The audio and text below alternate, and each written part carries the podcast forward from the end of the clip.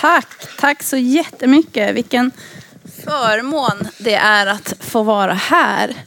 Tänk att alla ni har kommit hit trots gårdagens bravader. Eh, jag hoppas att eh, ni känner att ni har det bra här på Nyhem. Eh, jag eh, har varit mycket på Nyhem, både som barn och som tonåring.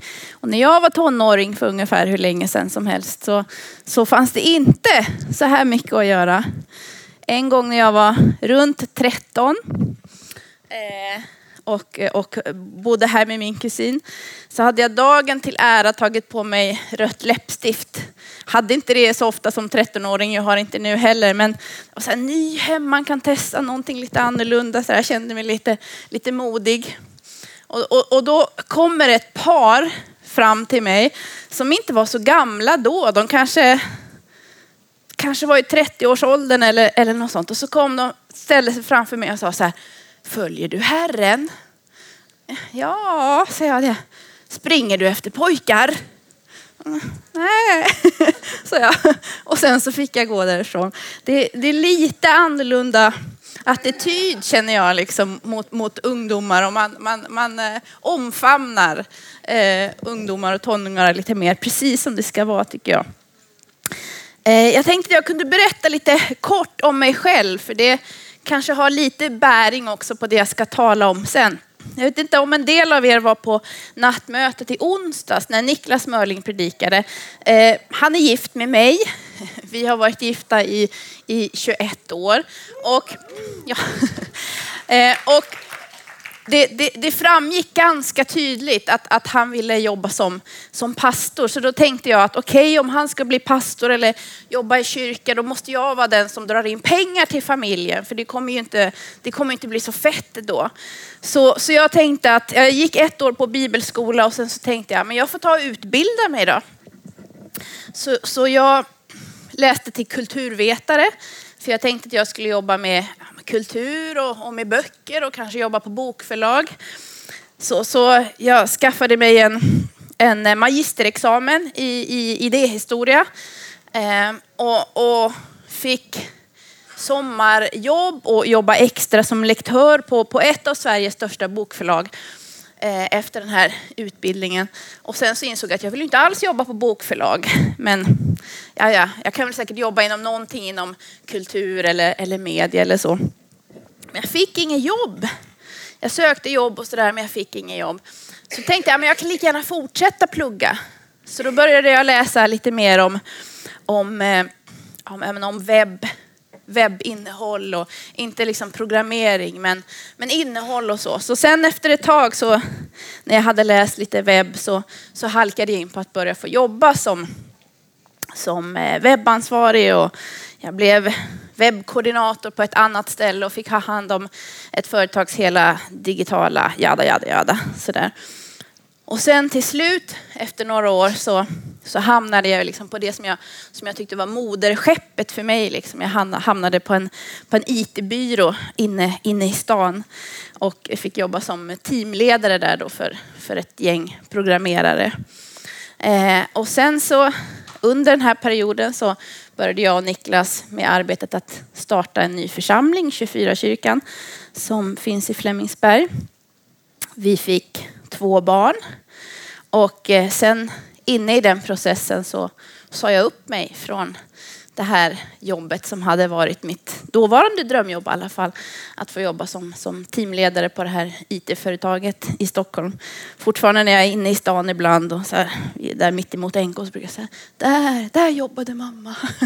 Visar jag mina barn så här. Eh, men jag sa upp mig i alla fall från det här jobbet eh, för att jag ville satsa på, på församlingen. Eh, och det var ett kanske ganska drastiskt val. Men väldigt, väldigt bra val för mig. Så jag blev också pastor. Nu så jobbar jag i 24-kyrkan som, som eh, pastor. Och eh, jag är anställd där på 40 procent och jag har fortfarande lägre lön där än vad jag hade i ingångslön på mitt sista jobb då. Ehm, på det här IT-företaget där jag dessutom jobbade heltid. Men det är ändå värt det. Det är ändå värt det för att, för att få, få följa min del i, i min kallelse med Jesus. Jag säger inte att det är någonting som, som alla ska göra. Men det bakar ändå in också det här som vi ska prata om. Vi kommer läsa Bibeln idag. Det är jättebra om ni har era telefoner med er så man kan läsa Bibeln jämt. Men jag skulle ändå vilja slå ett slag för den här pappersbibeln där man kan bläddra. För fördelen är att man lär sig hitta, man lär sig känna igen, man lär sig att se sammanhang. Vi ska gå till Matteus 5. Det är Jesu bergpredikningen, predikan. Matteus 5. Och vi ska börja med vers, från och med vers 13. Där står det så här. Ni är jordens salt. Men om saltet förlorar sin sälta, hur ska man då få det salt igen? Det duger inte till annat än att kastas ut och trampas ner av människorna. Ni är världens ljus. En stad som ligger på ett berg kan inte döljas. Om man, om man, om man tänder inte ett ljus och sätter det under skeppan, utan man sätter det på hållaren så att det lyser för alla i huset. På samma sätt ska ert ljus lysa för människorna så att de ser era goda gärningar och prisar er far i himlen.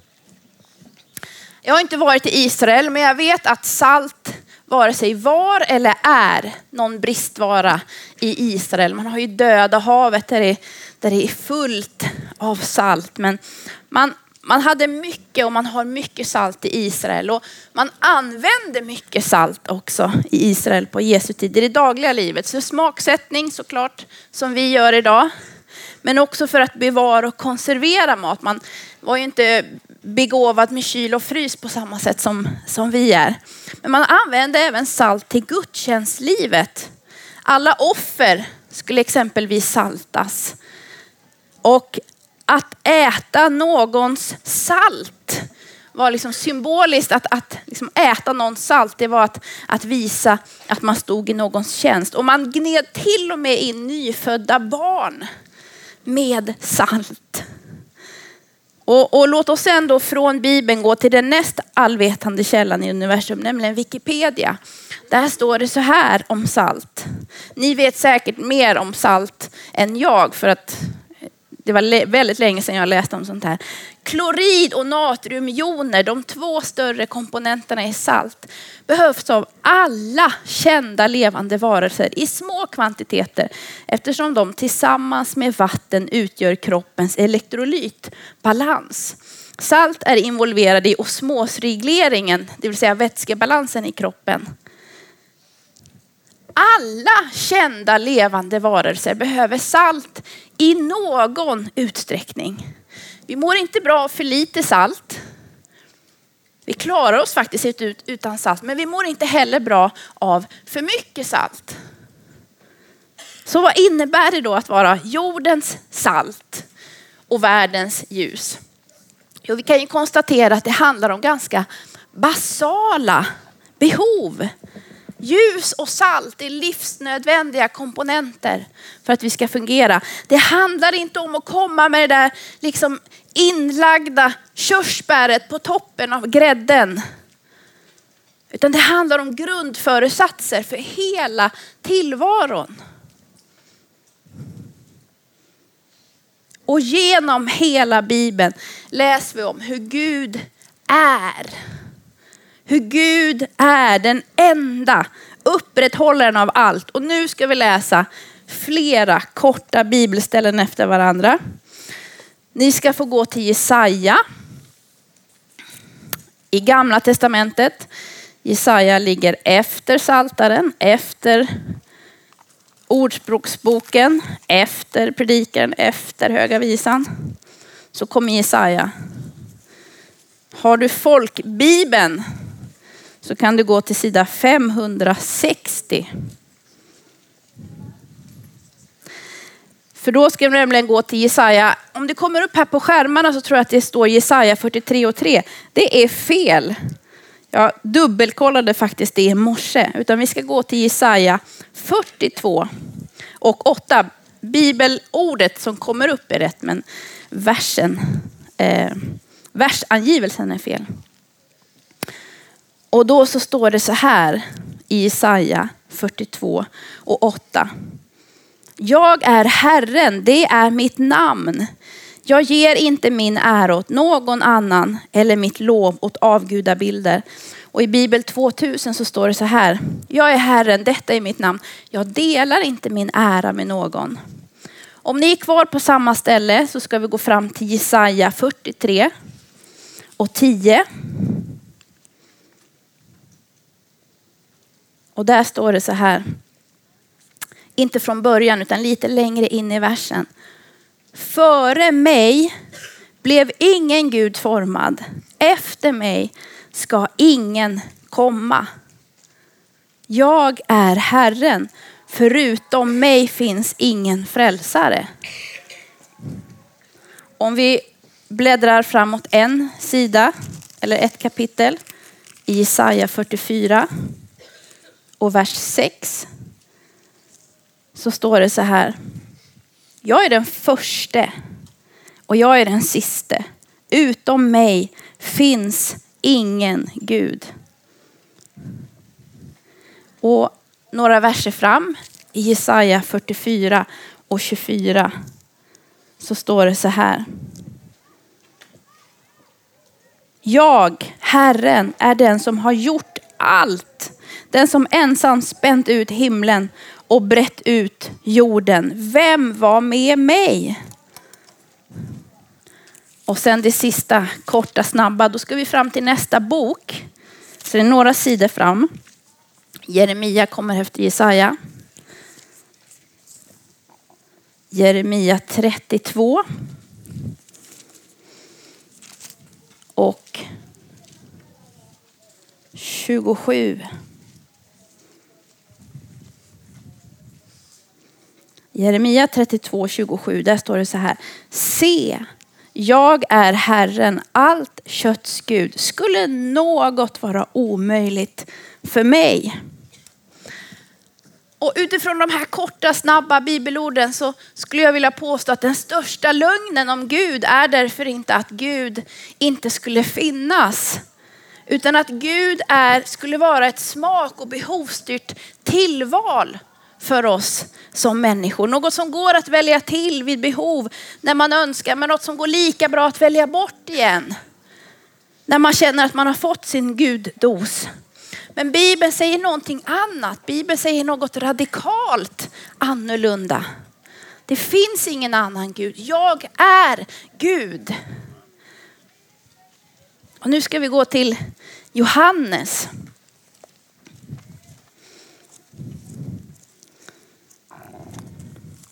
Johannes evangelium så ska vi höra hur Jesus kommer liksom med samma claims. Johannes evangelium 6 och 48. För er som har folkbibeln så är det på sidan 827. Alla fall om man har den här alltså. Jag kan inte garantera alla andra folkbiblar här i huset. Jag är livets bröd. Kort och koncist. Några sidor framåt, fortfarande Johannes, Johannes 8 och 12. Johannes 8 och 12, då står det så här. Jesus talade till dem igen och sa, jag är världens ljus. Den som följer mig ska inte vandra i mörkret utan ha, utan ha livets ljus. Och sen ytterligare några kapitel fram i Johannes, Johannes 14.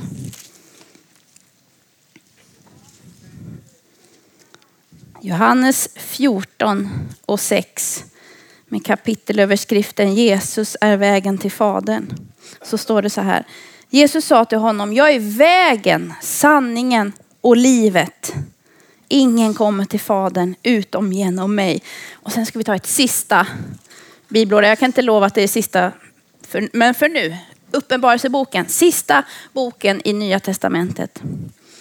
Uppenbarelseboken 22. Det blir faktiskt i hela Bibeln för att det finns inget ännu nyare testamente efter Nya Testamentet. Uppenbarelseboken 22 och 13. Då står det så här. Jag är A och O, den första och den sista, begynnelsen och änden. Och ingenstans i de här bibelställena så står det jag kan vara, utan det står jag är det. Och det är det som vi som Kristus efterföljare väljer. Eller väljer bort om vi inte är Kristus efterföljare. Men om vi ska gå tillbaka till salt. Vi kommer komma tillbaka till det här vad, vad Gud är och vad Jesus är. Salt lyfter ju även fram smak. Om det var någon som inte visste det. Och det är ju märkligt att en så liten substans kan lyfta fram så mycket olika smaker bara genom att vara salt.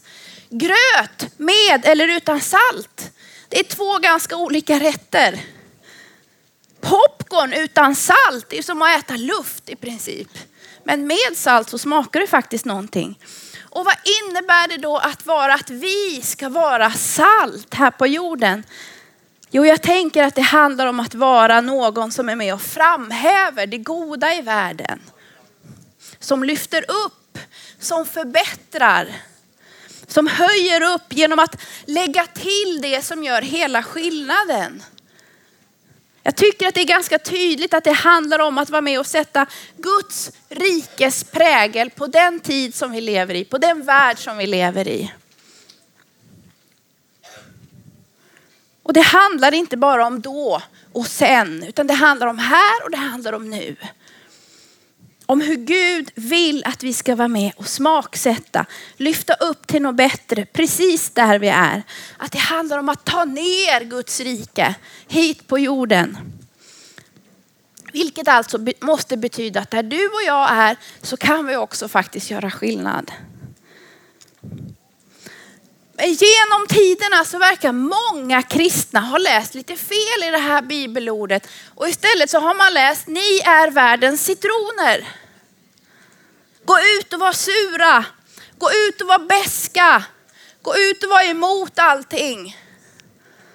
Jag var i Los Angeles för några år sedan och då på vägen, på en gångväg, så här shoppinggata, så stod det en man med, med ett stort plakat bredvid sig där det stod repent. Han var en riktig sån här äh, knäppskalle, skulle kanske jag tänkte att det var. Repent och så stod han liksom med en sån här megafon och skulle berätta om att ni måste omvända er från era synder. Men det roliga var att precis bredvid honom, om den här mannen repent liksom stod här, så stod det en annan man här och sa det där är djävulens avföda. Som satt liksom och skrek mot varandra. Men var inte citroner. Vi ska vara salt. Vi ska vara världens salt. Och där du är, där vi är, så finns det därför också salt. Det finns möjlighet att få ett sammanhang att lyfta ännu mer. För det handlar ju inte nödvändigtvis om att ersätta eller förändra allt. Det handlar om att tillsätta någonting som gör det som tidigare har varit obrukbart brukbart eller det som tidigare har varit helt osmakligt smakligt. Att vara den där av Gud utsända faktorn till att lyfta fram smak. Att vara med och göra ditt sammanhang ärligare, sannare, vänligare, starkare, sundare.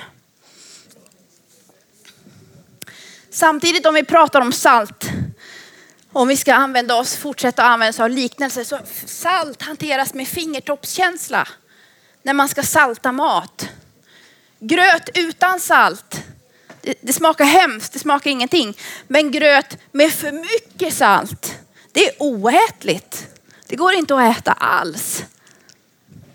Och så när det handlar om att ta fram smaker, då handlar det om en fin balans och avvägning.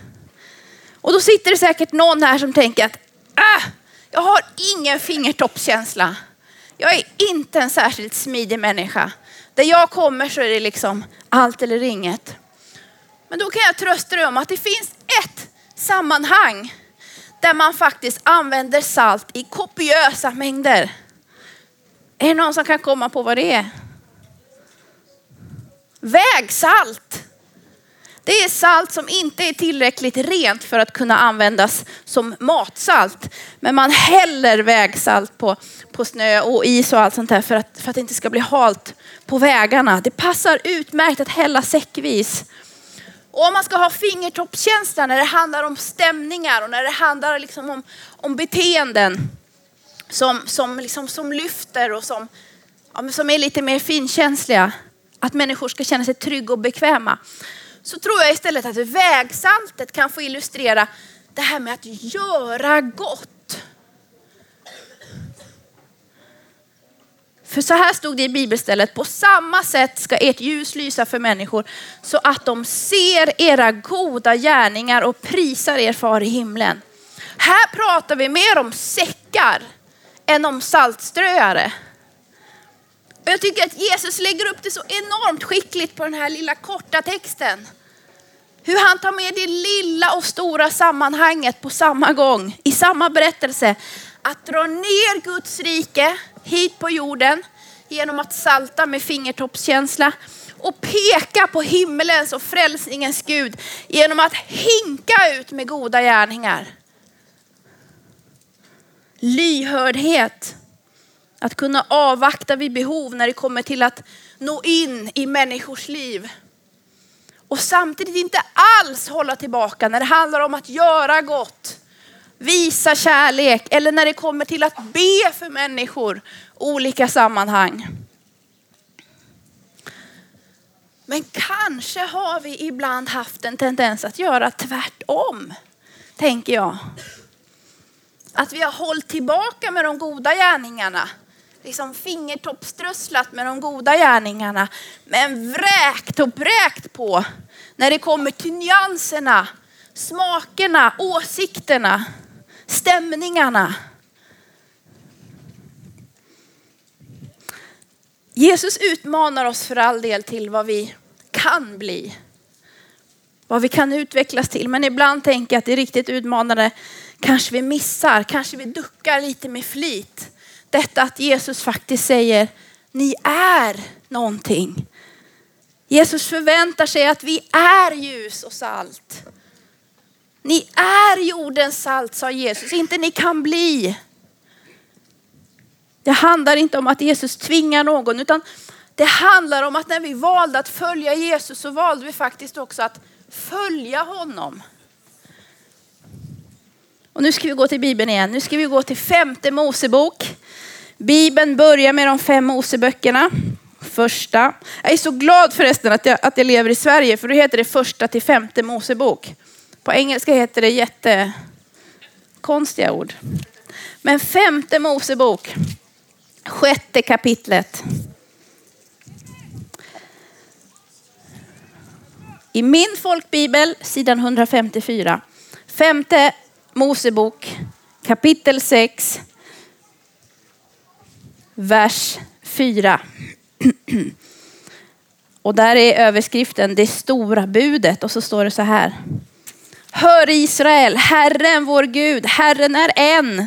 Och du ska älska Herren din Gud av hela ditt hjärta, av hela din själ, av hela din kraft.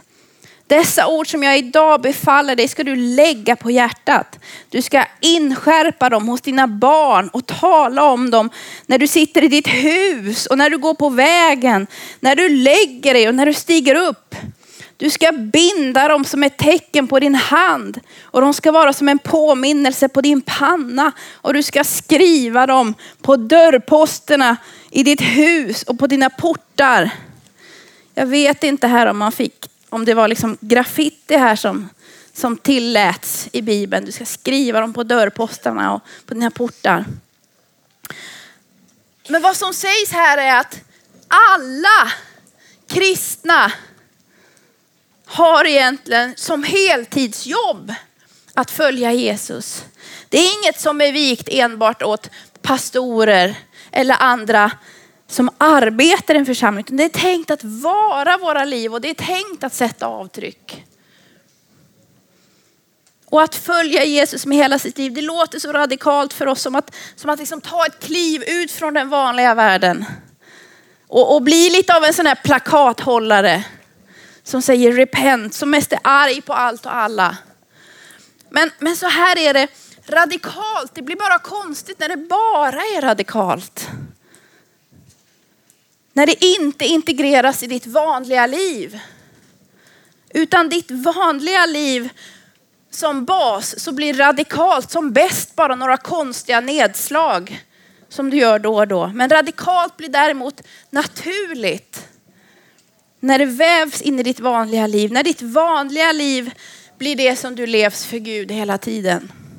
Steg för steg tillsammans med Gud. Så här står det i Ordspråksboken. Ni behöver inte slå upp det. I Ordspråksboken 3 och 5 så står det så här. Förtrösta på Herren av hela ditt hjärta. Förlita dig inte på ditt förstånd. Räkna med honom på alla dina vägar så ska han jämna dina stigar. Räkna med honom på alla dina vägar. Står det här. Och då blir radikal att mer och mer låta Jesus gå med dig i ditt vardagsliv. Och jag tror att många av er säkert har fått höra det att kristen är inte någonting som, som man gör. Att följa Jesus är inte något som man gör utan det är någonting som, som man är. Och det är bra att vi lyfter av en massa plikt och saker som man, att man skulle behöva göra saker för att kvalificera sig som kristen. Men det finns en liten fara med det också. Det finns en fara att vi tycker att den bästa komplimang vi kan få av våra icke-kristna vänner är att de säger Nej, men du verkar ju inte så kristen. Är du kristen? Det märks ju inte. Och, och, och för en del av oss, mig själv inkluderad tidigare, så tog jag det som en komplimang. Ja men vad bra, jag verkar inte så konstig. Men då har ju saltet mist sin smak. För det är ju tänkt att vi ska göra skillnad. Det är tänkt att Guds rike ska finnas där, där vi finns. Jag ska gå till ett till bibelställe som också kommer komma upp här på skärmarna. Första Korintierbrevet kapitel 9 och vers 19. Där står det så här, fri och oberoende av alla har jag gjort mig till allas tjänare för att vinna desto fler. För judarna har jag blivit som en jude för att vinna judar. För de som är under lagen har jag blivit som det som är under lagen fast jag själv inte är under lagen. För att vinna de som är under lagen. För de som är utan lag har jag blivit som en utan lag fast jag själv inte, fast jag själv inte är utan Guds lag utan lyder under Kristi lag. För de svaga har jag blivit svag för att vinna de svaga. För alla har jag blivit allt för att i alla fall frälsa några. Allt gör jag för evangeliet för att även själv få del av det. Här säger ju Paulus, jag har gjort mig själv till allas tjänare. Om det aktiva valet talar ju Paulus om här. Fri från alla måsten, fri från alla borden, så gör jag det ändå. För att evangeliet förpliktigar, för att e- evangeliet lägger sig på mitt hjärta på det viset. Vad säger vi ja till när vi väljer att följa Jesus? Alltså att följa Jesus. Inte bara att, att tro på Jesus, att Jesus finns, utan att följa Jesus. Kan vi längre säga nej till att vara salt och ljus? Borde vi säga nej? Fri och oberoende av alla har jag gjort detta skriver Paulus. Ingen människa sätter detta som krav på mig. Skriver han ju mellan raderna. Gud myndig förklarar dig och mig som ingen annan. Det finns ingen som håller dig så högt och dina val så högt som Gud gör, som tror så högt om dig. Gud kallar oss sina arvingar, anförtror oss med det största som Gud har. Sitt hjärta för mänskligheten. Och att tro och leva som en Jesusföljare är därför så långt ifrån att vara en inaktiv drömmare eller liksom eh, eh, eh, en radikal knäppskalle som bara säger till alla liksom repent eller kolla på den där, det där är djävulens avföda. Utan Guds hjärta gör oss till görare, gör oss till bärare av salt och ljus för den här världens skull. Så kristen tro handlar därför om en växelverkan mellan tro och mellan det beslut som jag en gång har tagit i livet, att tro på Gud, att lämna livet till Gud, dåtid, till hur det påverkar mitt och andras liv, nutid, till den framtid tillsammans med Gud som Bibeln talar om. Och då är det den svåra frågan, så här, men, men, men hur gör man det? Det jättelätt att prata om att man ska, men hur gör man det? Och var börjar jag? Och det måste alltid få börja i Jesus och du. Det kan inte börja någon annanstans än i Jesus och jag. Att utsätta sig för Jesus brukar jag tala mycket om. Att liksom marinera sig i Jesus. Och hur gör man då det? Rent praktiskt. Den här världen den lockar och drar väldigt mycket i oss. Hela tiden. Praktiskt, inte bara liksom, inte bara något fint vi säger utan praktiskt så är det så väldigt mycket som vill ha vår uppmärksamhet hela tiden. Och, och för mig så har det enda sättet att, att följa Jesus i det har varit att praktiskt, aktivt utsätta mig så mycket för Jesus som jag bara kan. Att göra det till aktiva val.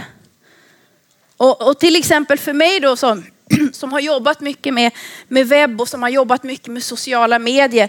Betyder ju inte, jag har ju haft en, en glädje och en, en kärlek och en passion för det och har fortfarande till viss del. För mig har det därför inte varit att säga, nej men är man riktigt kristen då ska man inte ha Facebook eller då ska man inte ha Instagram. Utan istället så drar jag ju in Jesus i det. Rent praktiskt så går det till på det viset att jag ser till att jag faktiskt följer olika konton, olika personer som eh, ger mig en Jesus input när jag sitter där och scrollar på Instagram. Jag tar bort vissa konton till exempel som jag märker det här är destruktivt för mig. Det här tar bort mitt fokus.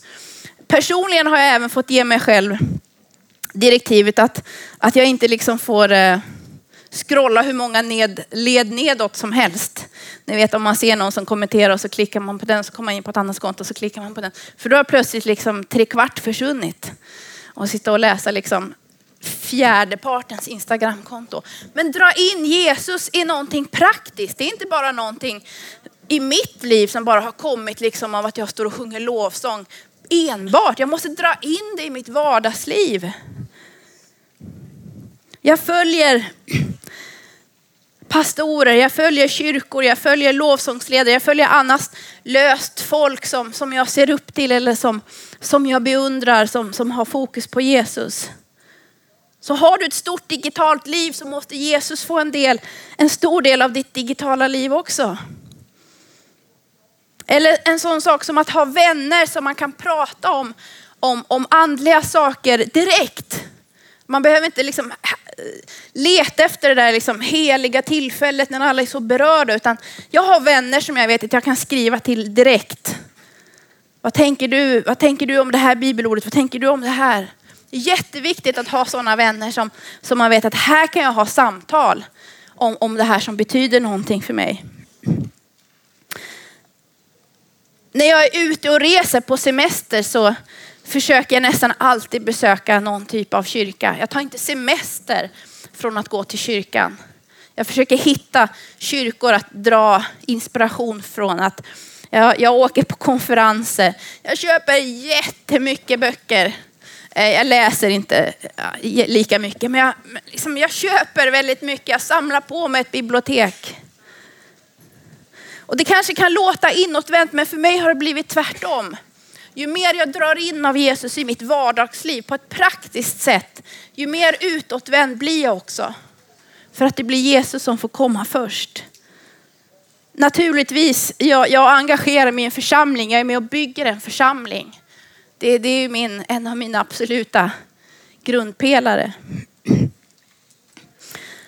Så det handlar om att inse att det handlar inte om det, enbart om det här jättestora radikala, utan det handlar om att varje dag vakna upp och även om du kanske liksom inte uttalar det med din mun, men i ditt hjärta ändå liksom, Jesus vad ska vi göra idag?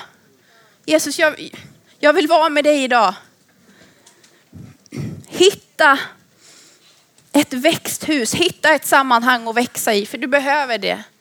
En församling, en plats att utmanas i, kanske lägga ett år på bibelskola. Hitta förebilder att ta rygg på. Var inte för stolt och tro inte att människor inte har något att erbjuda bara för att de kanske inte är lika ivriga som du eller lika passionerade eller, eller liksom lika fräscha eller vad som helst. Ta rygg på människor som har varit med ett tag eller som fungerar i något som du också längtar efter att fungera i. Om du som längtar efter andens gåvor och funderar på det här liksom med att profetera eller vad som helst. Sök upp någon som, som gör sånt. Ta rygg på någon. Och sen hur just du lever ut det här med att vara salt och ljus kan inte jag säga till dig för den delen ser olika ut för oss alla. För en del så handlar det om ett praktiskt socialt engagemang. För en del så handlar det om att bygga fler djuplodande vänskapsrelationer. Att vara den här människan som folk kan komma till när, när någonting händer i deras liv. Att vara den där pelaren som folk vet, jag kan lita på den här personen. Jag vet att, att om, om vi är på en, på en fest så vet jag att jag kan komma till den här personen. För den här personen den här personen eh, dricker kanske inte, eller den här personen blir inte full. Jag kan komma till den här personen när, när jag är full eller när jag är trasig. För den här personen är en pelare. Den här personen har någonting som jag inte har. Starta en smågrupp eller en bönegrupp eller en bibelstudiegrupp. Kanske på skolan och ta ansvar för det som du får ansvar för. Får du ansvar för en person av Jesus, ta ansvar för den personen. Får du ansvar för en barnkör eller vad det är, håll fast vid det ansvaret.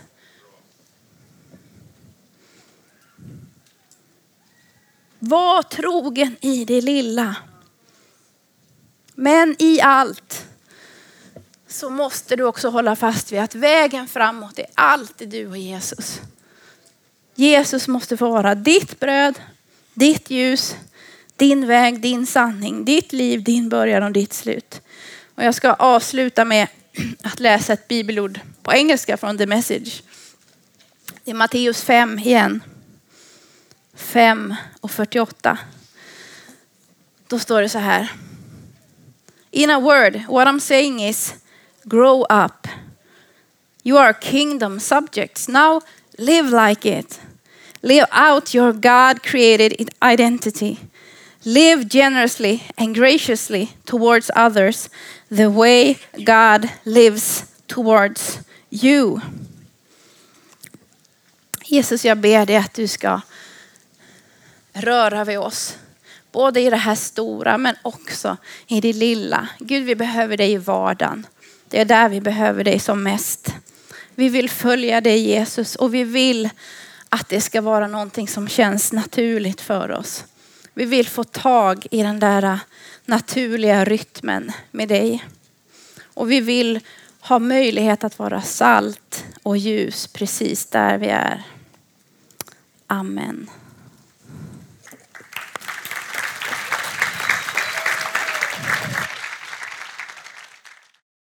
Okej. Som sagt, eh, ni har telefonnumret. Ni kan smsa in under, eh, under samtalets gång också.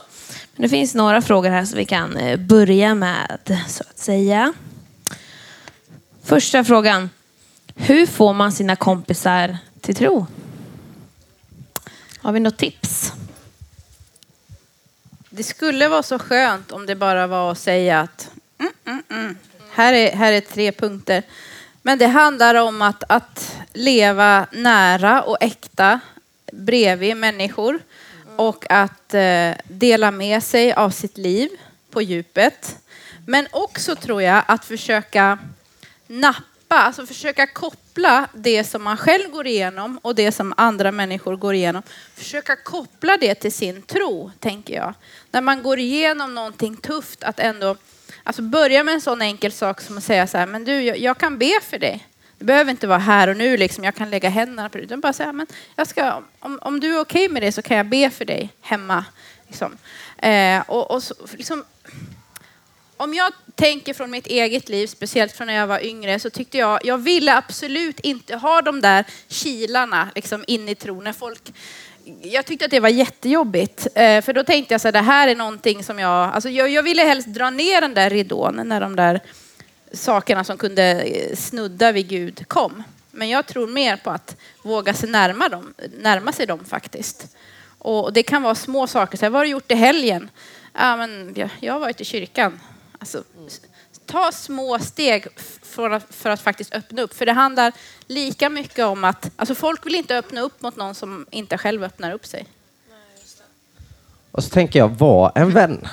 Det tänker jag. Var en vän. Ibland är det lätt när vi pratar om sånt här som för din kompis till tro, att vi börjar se våra vänner som någon typ av objekt som mm. vi ska frälsa. Och vi vill att de ska bli frälsta, men de är inget objekt. Vi är vänner. Och vi ska vara vänner och vi ska stå fast även om de inte blir frälsta. Yeah. Och ibland så vill vi att saker ska gå väldigt fort. Det finns någon sån här, hörde jag någon gång, något snitt att det tar ungefär sju år för en människa att börja fundera på att komma till tro till att de tar steget. Så ge inte upp på någon bara för att det händer, utan var en vän. Finns där och ha med Jesus i din vardag i den vänskapen. Eh, och sen kan det ju se olika ut beroende på vilka vänner det är och hur det ser ut. Men liksom var en vän och ha Jesus i din vardag. Enkelt och ärligt. Typ. Där brukar jag tänka på ibland den här eh, alltså, linjer man brukar kunna prata om. Att så här, om man säger att, att här är vi minus och här är vi plus och sen på mitt vid noll, vid den skärningspunkten så det är där man tar emot Jesus och blir kristen. Och att vissa av mina vänner kanske ligger just nu på minus tre, vissa på minus sju och vissa är över gränsen och liksom lever ett liv med Jesus. Och vissa av dem kan jag få vara med och följa två steg närmare noll. Och vissa får jag vara med och se ta steget vid noll. Och vissa får man leda efter också och hjälpa. Um, och det kan göra mig liksom motiverad och liksom tänka att jag kommer inte få se kanske skörden i alla, men jag får vara med och så in i människors liv genom ja, men det som ni pratar om. Och ibland, ja, ibland kan det vara tufft att känna att inte någonting händer. Men vi ser inte allt som händer i människors hjärtan. Men jag tror verkligen, precis som du säger, att våga vara öppen och transparent. Och, och framförallt om du tycker att det är svårt, för, alltså ta de där små stegen till en början. Det kanske är jättejobbigt att ta för stora steg också, om man inte är redo för det. Ja, men grymt. Jag tänkte på, på ett ställe sa du att vi inte skulle vara citroner. Mm. Hur gör man för att inte bli en citron? Ja, eh, det, dels så tror jag väl att man kanske måste vrida ner, om man är en sån person som lätt är lite cynisk och, och, och, och lätt har eh, att, att klanka ner på andra, om det så bara är i, i hjärtat. Jag är ganska cyniskt lagd. Eh, jag har haft ganska mycket murar uppe mot sånt som jag tycker verkar konstigt eller märkligt eller bara sådär. Man, man måste aktivt jobba själv med att faktiskt försöka skruva ner de där eh, värdena på och inte jag, jag, tänker så här att ett liv med Jesus, ett liv med den heliga ande, att utsätta sig för Gud, då kommer det vara ganska många tillfällen där man får det här lite så här, men ska du verkligen tänka så? Ska du, ska du verkligen göra så? Och man måste försöka lyssna in det där att nej, det här är inte riktigt okej. Okay. Man ska inte underskatta att vara snäll faktiskt. Det är det är väldigt bra att vara snäll. Man ska vara en snäll person. när, jag var, när jag var yngre så hade jag så många tankar om hur jag ville uppfattas. Eh, och, och, hur man ville att folk skulle se en. Och jag trodde hela tiden att folk såg mig, för man känner sig lätt som, så här, som att alla tittar på en och som att man är universums centrum, fast alla gör ju likadant med sig själva. Eh, men nu känner jag mest att ja, men jag vill att folk ska tycka att jag är snäll. Att jag är en snäll men alltså att jag är en liksom, schysst person. Och det är nog så svårt såklart ibland. Men det är det jag försöker sträva efter. Om man vill få med sina vänner till kyrkan, hur gör man det? Om de inte har varit i kyrkan förut, kanske inte vet vad kyrkan är för någonting. Om man sitter här inne och känner att men jag har några klasskompisar som jag jättegärna vill få med till kyrkan, bjuda in till kyrkan. Har ni några tips på hur man kan göra det utan att det kan kännas skrämmande både för kanske en själv om man är, om man är blyg som person men även för den personen, hur man presenterar kyrkan? Jag tänker lite grann att man kan ta hållhake på det man själv uppskattar mest, alltså i kyrkan, och tänka så här, vad är det jag tycker är bäst? Eh, för det blir lite svårt om man tänker så här, jag ska bjuda in till någonting som jag själv inte riktigt gillar. Eh, och sen så kanske det är så här, det finns inget sammanhang där jag känner så här, åh, hundra procent, så här, det här är verkligen gjort för mig. Men att då ta, ta liksom fasta vid det som man faktiskt gillar. Och så kan man, tänker jag, vara öppen och ärlig också mot sina vänner och säga så här, de här bitarna är, tycker jag kanske är lite sisådär, men jag älskar verkligen det här i min kyrka. Om det så är liksom lovsången eller undervisningen eller gemenskapen eller vad det är. Att försöka sätta ord på så här, vad är det jag, vad är det jag, vad är det som gör att jag går dit? Och, och försöka förmedla det till sina vänner. För det blir ganska svårt att sälja in ett koncept som man själv liksom inte känner för själv. Eller att man ska försöka så här, håsa upp någon, någonting som man själv liksom jag menar, vi vet ju, vi är ju i våra sammanhang, vi vet ju vad som är bra och dåligt och då blir det lite märkligt att så här, sälja in någonting som 100 procent om det inte själv känns så. Men sälj då in det som känns liksom riktigt bra och vad är, det, vad är det som gör att du går dit? Jag tänker ta de små chanserna också egentligen som pratade om innan. Att, att säga en vän till dig, vad gjorde du i helgen? och du var på en grym ungdomskväll eller en, en, en grym söndagsgudstjänst, då kan man ju säga jag var i kyrkan och jag tyckte att det här var så bra. Och någonstans i att göra det regelbundet, inte där man ljuger utan där man säger det man faktiskt tycker om, så bygger också det nyfikenhet. Alltså man, man kan någonstans lite strategiskt börja lägga upp bollen för att ändå, mm. men ska inte du hänga med mig? Eller så kanske rent av du inte ställer frågan utan personen ställer, du pratar om det här varje måndag kan jag få hänga med?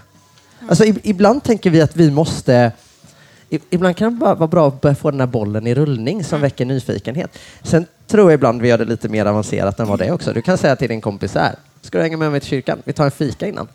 Jag bjuder dig. Eller vi, alltså, var människa, var vän, gör det enkelt. Mm.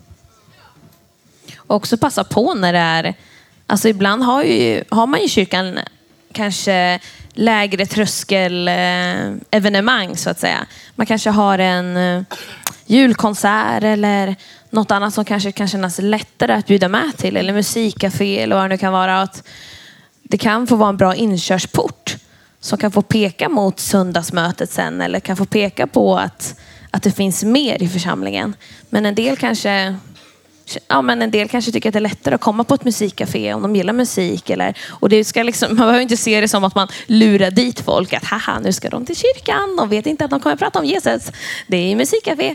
Utan att så här, men du gillar ju musik. Jag älskar musikcafé. Kom, haka på liksom. Och så får du se hur det är. Bara att kliva in första steg kanske kan vara jättestort för någon. Man vet ju inte. Det kan ju vara så olika vad folk bär med sig för erfarenheter av, av kyrka och tro. Så att, jag tror även att de tillfällena kan man också få passa på för att sen få ja, men en öppning för att få berätta mer om sin tro. Och, så. Det är väl oftast därför vi också har vissa sådana möten ibland. Eller man kanske har gjort en gudstjänst just anpassad för, det är för nya människor. Eller kanske pastorerna just den dagen, dina ledare just den dagen. Eller inför den, inför den dagen liksom promota det på det sättet att på söndag ska vi ha en gudstjänst som verkligen är för nya människor. Vi vill sänka tröskeln på flera sätt. Så bjud med dina vänner och passa på vid de tillfällena. Sen är faktiskt min erfarenhet att vi som går till kyrkan och uppväxta i kyrkan är mer kritiska många gånger till kyrkan än de som aldrig varit där. Eh, de gånger jag bjudit med mig folk jag inte känt, jag var bland annat tvungen när jag läste i skolan att göra det någon gång så här och sen ställa frågor efteråt, så var jag lite chockad över att det här som jag trodde skulle uppfattas som weird och konstigt var det som liksom, det där var ju grymt. Man fick gå till förbön. Så här bara, Ja, det tyckte du var det bästa. Liksom. Man kunde få hjälp med någonting som man tyckte var jobbigt och prata med någon. Alltså, så här, det här som vi ibland tänker är det som skrämmer bort folk och vi tänker ja, det, här, det här gillar ju bara jag för att jag är uppväxt i kyrkan. Det kanske faktiskt är det som fungerar för andra också. Och, och tror vi på att det vi tror vi på det vi tror på så får vi också någonstans tro att det inte bara handlar om att allting ska vara perfekt utan att Gud är där och kan göra någonting med våra vänner. Ja. Mm. Ett annat sms en som skriver att de vill leva för Jesus fullt ut. Men känner hela tiden att det inte är tillräckligt det den gör. Att det blir liksom ett krav och prestation som ligger över. Och hur vet man då, liksom, vart sätter man balansen, vart sätter man gränsen? Eh, vem vet man vem man ska hjälpa eller när man ska faktiskt backa? Eller finns det ens en sån gräns? Ja, det finns ju absolut gränser. Vi, ingen av oss är eh, oändlig. Det är bara Gud som är oändlig. Och ingen av oss ska känna att, att vi ska klara av att ta på oss kanske en till kompis och en till kompis som kanske går igenom något tufft. Utan det är också en, en, eh, en sak att lära sig och känna sig trygg i att jag har mina begränsningar och det måste vara okej. Jag är inte bara en sån. När vi pratar om att vara salt och ljus så måste det hela tiden stå parallellt med vad Jesus är för mig. Det handlar ju inte om att jag bara ska finnas till för den här världen. Det är därför det hela tiden måste få, få handla om Jesus och mig. Jag måste först få komma till Jesus och vara, och vara Guds barn. Och, och få vara liten och svag om jag är det. Och i vissa säsonger kanske inte jag kan ta hand om någon människa. I vissa, men, I vissa situationer i livet kanske jag inte kan vara med i ett enda team. Och det är fine. Det handlar verkligen inte om det, det vi gör när vi inte klarar av att göra saker. Men när vi har saker att ge ut, det är då som, som vi ska ge ut. Men det ska aldrig basera sig på, på tvång. Utan det ska alltid basera sig på att jag har fått någonting som jag vill ge ut. Däremot kan det ibland vara så att om jag är mer fast i en slags bekvämlighet, då kan det ibland vara en bra nyckel att faktiskt börja göra någonting på en ganska liten nivå. För att om jag helt, det finns, det är en sån fin balansgång det här, ska jag hela tiden känna efter. Åh, hur känns det, känns det, känns det, känns det? Om jag mår hyfsat bra, om jag, är ganska, om jag är på en ganska stabil plats i mitt liv så har jag oftast någonting att ge. Och då kan det vara bra att få ibland att börja med att ge. Men man ska aldrig känna krav och press, speciellt inte om man själv inte är på en jättebra plats. Utan då handlar det om att istället öppna sig mot Jesus för att våga ta emot. Och våga vara svag och kanske också säga till andra människor. Jag behöver få, jag behöver få hjälp.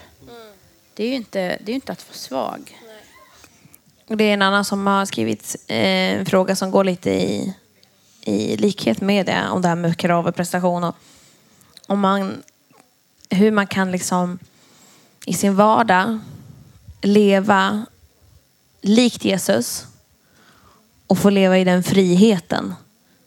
Just det som kanske så här, Jesus gjorde så mycket. Hur ska jag hinna? Jag har plugg, jag har alla andra aktiviteter. Men att få leva i den friheten. Men jag tänker att du går in lite på det svaret där. Att där man är i sitt liv. Och Jag tänker att anden också får leda i många situationer. Om man lever med Jesus. Att låta fråga helig ande ibland kanske. Vad jag kan göra för en människa. Eller vem vill du att jag ska vara till, finnas till för? Eh, Och även tvärtom. Vem kan få vara, finnas till för mig om jag behöver hjälp? Ibland tror jag vi tänker också att när vi ger så, så liksom bara dränerar vi oss själva. Många gånger har jag upptäckt att när jag ger kan ibland vara också när jag får som mest.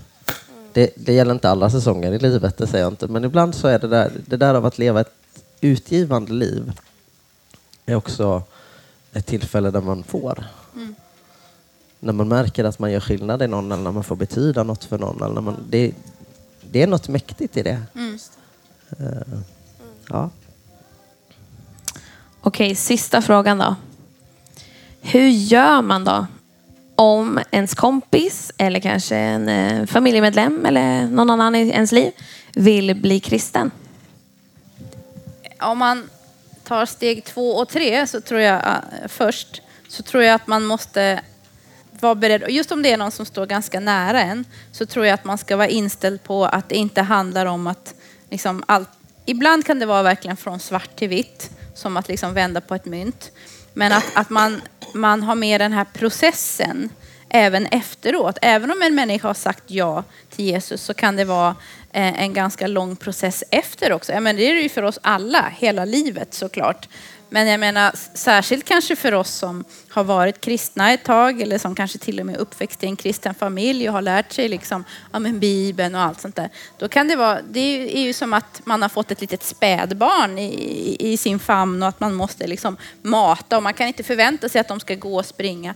Så för det första så tror jag att, att man ska vara, eh, ha insikt om liksom steg två och det som kommer sen efter. Men jag tänker att, att be en enkel bön.